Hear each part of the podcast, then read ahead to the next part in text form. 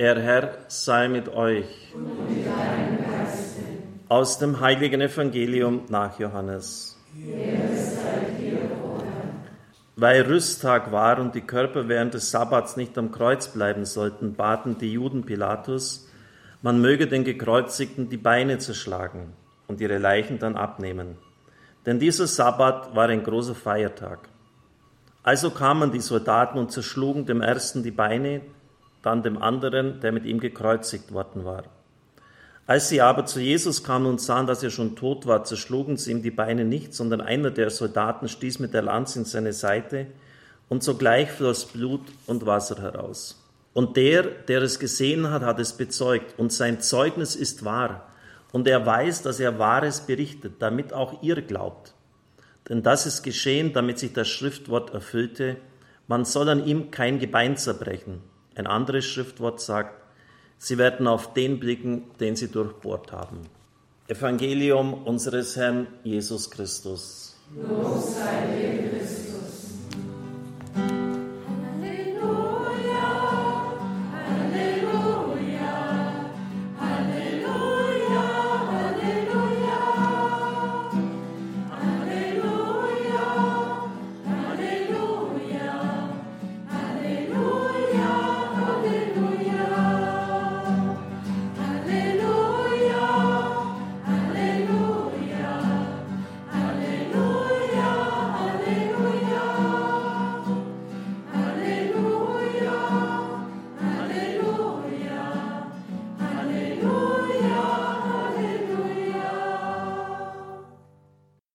Liebe Zuhörer von Radio Horeb, liebe Zuschauer von EWTN und katholisch.de. Offensichtlich besteht Bedarf nach Heilung. Es haben noch andere Stationen nachgefragt, ob sie diese Gottesdienste übernehmen können. Das ist mir natürlich recht. Es geht nicht darum, dass wir exklusiv da, das für uns reklamieren, sondern das muss raus. Und je mehr das sind, desto besser. Wichtig ist es auch, wenn etwas geschieht, dass man auch davon Zeugnis ablegt. Es hat mich ein Brief erreicht Schon lange Zeit ist es her, dass ich in der Früh auf der Arbeit war. Einige Stunden später fand ich mich auf der Intensivstation wieder. Und sie hat dann den Job verloren, finanzielle Probleme mit der Familie, Verzagtheit, Hilflosigkeit und all das, was halt so immer dann mitschwingt, wenn es einem nicht gut geht. Und dann hat sie die Heilige Messe mitgefeiert, und zwar bei einem Gottesdienst aus Waghäusel. Woher die Heilung kommt, ist ja völlig egal, Hauptsache sie passiert. Ich legte alles auf die Patene, Tiefen und Höhen, Gefühle, Sorgen, Probleme, Angst. Und nach der Wandlung war alles weg. Ich wurde befreit. Es war mir unvorstellbar leicht. Meine Freunde sagten, ich hatte plötzlich eine ganz andere Stimme. Und dann hören sie zu, körperlich alles gleich, aber seelisch war ich befreit. Also das kann auch passieren, dass einfach jemand versöhnt ist mit seinem Schicksal dass das in der Seele geheilt ist, auch wenn sich scheinbar nach außen hin jetzt in einer körperlichen Heilung nichts tut. Natürlich beten wir auch darum. Aber das, vielleicht haben wir diese Möglichkeit gar nicht im, im Blick. Wenn jemand das im Frieden tragen kann, ist es eine große Gnade. Liebe Brüder und Schwestern im Herrn, es ist irgendwie doch interessant, dass so eine Zwischenschaltung kommt, nachdem der Soldat die Seite des Herrn aufgestoßen hat und Blut und Wasser herausfließt, hält er es für notwendig zu sagen, der, der es gesehen hat, hat es bezeugt und sein Zeugnis ist wahr. Er weiß, dass er Wahres berichtet, damit auch ihr glaubt. Also muss das doch etwas ganz Außerordentliches sein. Zumal dieser Dreischritt gesehen, er bezeugt es, also er tritt dafür ein und sein Zeugnis ist wahr, kommt auch am Schluss des Johannesevangeliums nochmal vor, aus dem diese Lesung genommen ist auch. Also das ganze Gewicht dessen, der das erlebt hat, wird in diese Aussage hineingelegt. Und er will damit sagen, Glauben ist mehr als nur einen äußeren Vorgang wahrnehmen. Er erkennt Tieferes als nur die Leiblichkeit Jesu, also von Blut und Wasser. Ja, was erkennt er denn tief? Schauen auf ist nach Nummer 21.8, wo die Leute in der Wüste unterwegs sind, von Schlangen gebissen werden, lebensrettend. Sie schauen auf diese Signalstange auf, wo die kupferne Schlange erhöht ist. Und es ist Voraussetzung, dieses Hinschauen auf diese Schlange, um am Leben zu bleiben. Und genauso ist Johannes 3,15 zu verstehen. Jeder, der an ihn glaubt, zu ihm aufschaut, wird ewiges Leben haben. Und im Johannesevangelium heißt, wenn der Menschensohn erhöht ist, wenn ihr ihn erhöht habt, dann werdet ihr erkennen, dass ich es bin. Also wenn er am Kreuz hängt, ich es bin, das ist ja die alttestamentliche Gottesaussage. Ich bin, der ich bin, heißt Yahweh. Also dann werdet ihr mich sozusagen als Gott erkennen. Ihr werdet sein wahres Wesen und seine Bedeutung erfassen. Wenn ich von der Erde erhöht bin, werde ich alle an mich ziehen. Das sterbende Weizenkorn wird fruchtbar. Er ist der neue Tempel. Zunächst einmal nehmen die Bibelgelehrten an, dass dieser Strom aus der Seite des Herrn nicht ausdifferenziert ist sozusagen. Wir haben immer den barmherzigen Jesus, wie auch hier bei dieser Ikone vor uns, wo das so fein säuberlich getrennt ist mit Wasser und Blut, auch beim, bei diesem Bild von der heiligen Faustina Kowalska. Aber wahrscheinlich denkt der Evangelist zunächst einfach mal an Ströme lebendigen Wassers, Johannes 7, 38. Diese Verheißung, die Jesus selber gegeben hat am Laubhüttenfest, findet jetzt seine Erfüllung. Und da heißt es, wer Durst hat, komme zu mir und es trinke, wer an mich glaubt. Wie die Schrift sagt, aus seinem Leib, gemeint ist der Leib Jesu zunächst einmal, werden Ströme von lebendigem Wasser fließen also Blut und Wasser sozusagen ein einziger lebensspendender Strom. Und dann geht es weiter. Damit meinte er den Geist, den alle empfangen sollten, die an ihn glauben. Denn der Geist war noch nicht gegeben worden, weil Jesus noch nicht verherrlicht worden war. Die Verherrlichung beim Evangelisten Johannes, Jesu vollzieht sich am Kreuz. Durch seinen Tod verherrlicht er Gott. Das heißt ja übrigens auch bei Petrus, äh, ein anderer wird dich binden und führen, wohin du nicht willst. Damit deutet er an, durch welche Art er Gott verherrlichen würde, durch welchen Tod. Also zunächst einmal dieser Strom aus der Seite des Herrn ist das Symbol des Heiligen Geistes. In Johannes 7, 38 lesen Sie es nach. Damit meinte er den Geist, der aus seinem Leib herausfließt, den alle empfangen sollten, die an ihn glauben.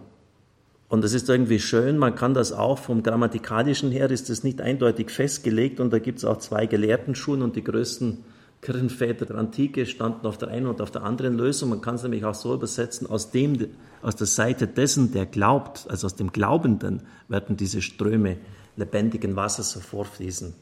Und das sind etwa die Heiligen, die Oasen um sich herum schaffen, die Leben spenden, wo ein Stück verlorenes Paradies wieder zurückkehrt durch die Art von Menschen, wie sie sind. Aber natürlich, es ist schon recht, auch wie es auf dieser Ikone immer dargestellt wird, aber ist das ausdifferenziert? Es ist einfach Wasser und Blut. Der Evangelist sagt es ja auch selber. Auch wenn zunächst wirklich einfach mal an diesen Strom gedacht ist, an den Heiligen Geist.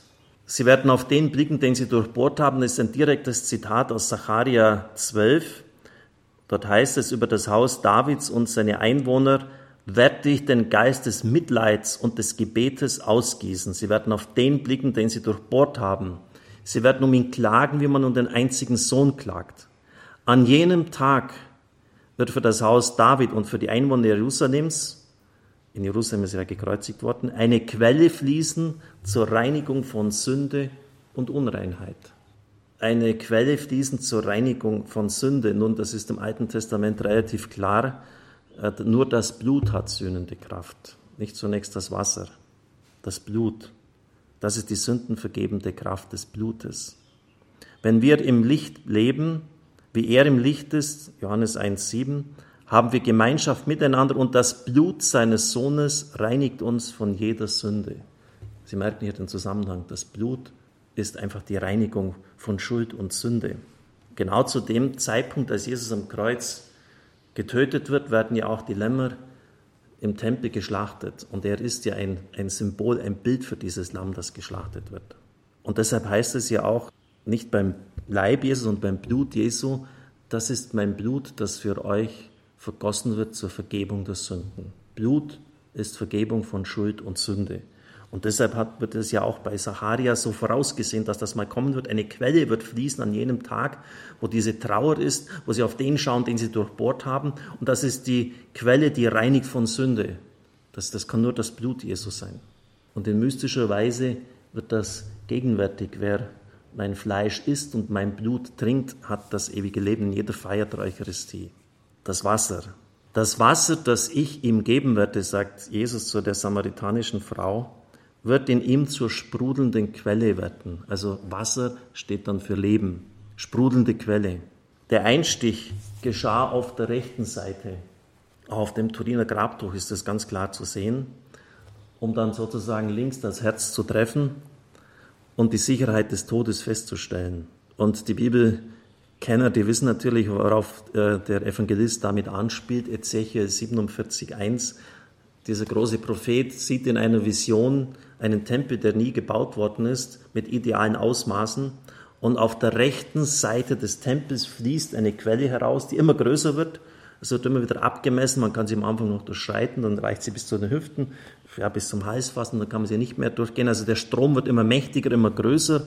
Und wohin er kommt, bringt er Leben und er fließt hinunter in die Araba, in das salzige Land. Das salzige Land, die Erde wird entgiftet, liebe Brüder und Schwestern im Herrn. Und sie blüht dann wieder auf, und zwar in einer unvorstellbaren Weise. Jeden Monat entlang dieses Flusses, wo der hinkommt, sind Bäume, bringen sie Früchte. Das schaffen sie auch mit den besten Pflanzungs- und Zuchtmethoden der heutigen Zeit nicht, jeden Monat frische Früchte hervorzubringen. Das heißt, so heilkräftig ist dieses Wasser aus der Seite des Tempels. Und natürlich, das steht im letzten auch für die Taufe. Das haben die Kirchenväter immer so gesehen. Blut für die Eucharistie, Wasser für die Taufe. Das heißt, Jesus Christus, sein Leib ist der neue Tempel. Und deshalb zerbricht auch genau zu dem Zeitpunkt, wo Jesus Kreuz stirbt, der Vorhang im alten Bund. Das Geheimnis ist gelüftet. Gott ist nicht mehr präsent in diesem Tempel. Sozusagen ist vorbei und das andere beginnt. Die wichtigsten Sakramente, Taufe, Eucharistie, sind Herzensgabe des Herrn. Und ich habe mir deshalb erlaubt, auch inspiriert von diesen biblischen Gedanken, ein, ein Gebet zu beten. Und ich möchte Sie doch wirklich darum bitten, jetzt in diesem Herz-Jesu-Monat, Juni ist immer der Herz-Jesu-Monat, hat immer auch zu beten, dass Ströme, dieses, die Ströme, die aus der Seite des Herrn hervorkommen, über unser Leben fließen. Das ist der Heilige Geist. Das Blut über uns kommt, das uns entzündet, Schuld wegnimmt von uns, von anderen, von Vorfahren, andere, die an uns schuldig geworden sind, wo wir schuldig geworden sind. Und dass das Wasser einfach überall Leben hineinbringt, wo bei uns nur noch gestandene salzige Tümpel vorhanden sind, wo alles abgestanden ist, wo wir ungenießbar geworden sind, wo wir Salzlachen sind für andere. Ungenießbar für uns selbst. Wer sich selber nicht mag, das weiß man ja, der kann auch andere nicht mögen und dass das wieder zum Leben kommt. Und wenn Sie jetzt ein bisschen tiefer blicken, lesen Sie 1 Johannes 5 nach, da steht es nämlich genau drin, drei sind es, die Zeugnis ablegen, der Geist, das Wasser und das Blut. Und, und diese drei sind eins. Also da haben Sie es dann nochmals, wird es nochmal gesagt, was aus der Seite des Herrn herausgeflossen ist.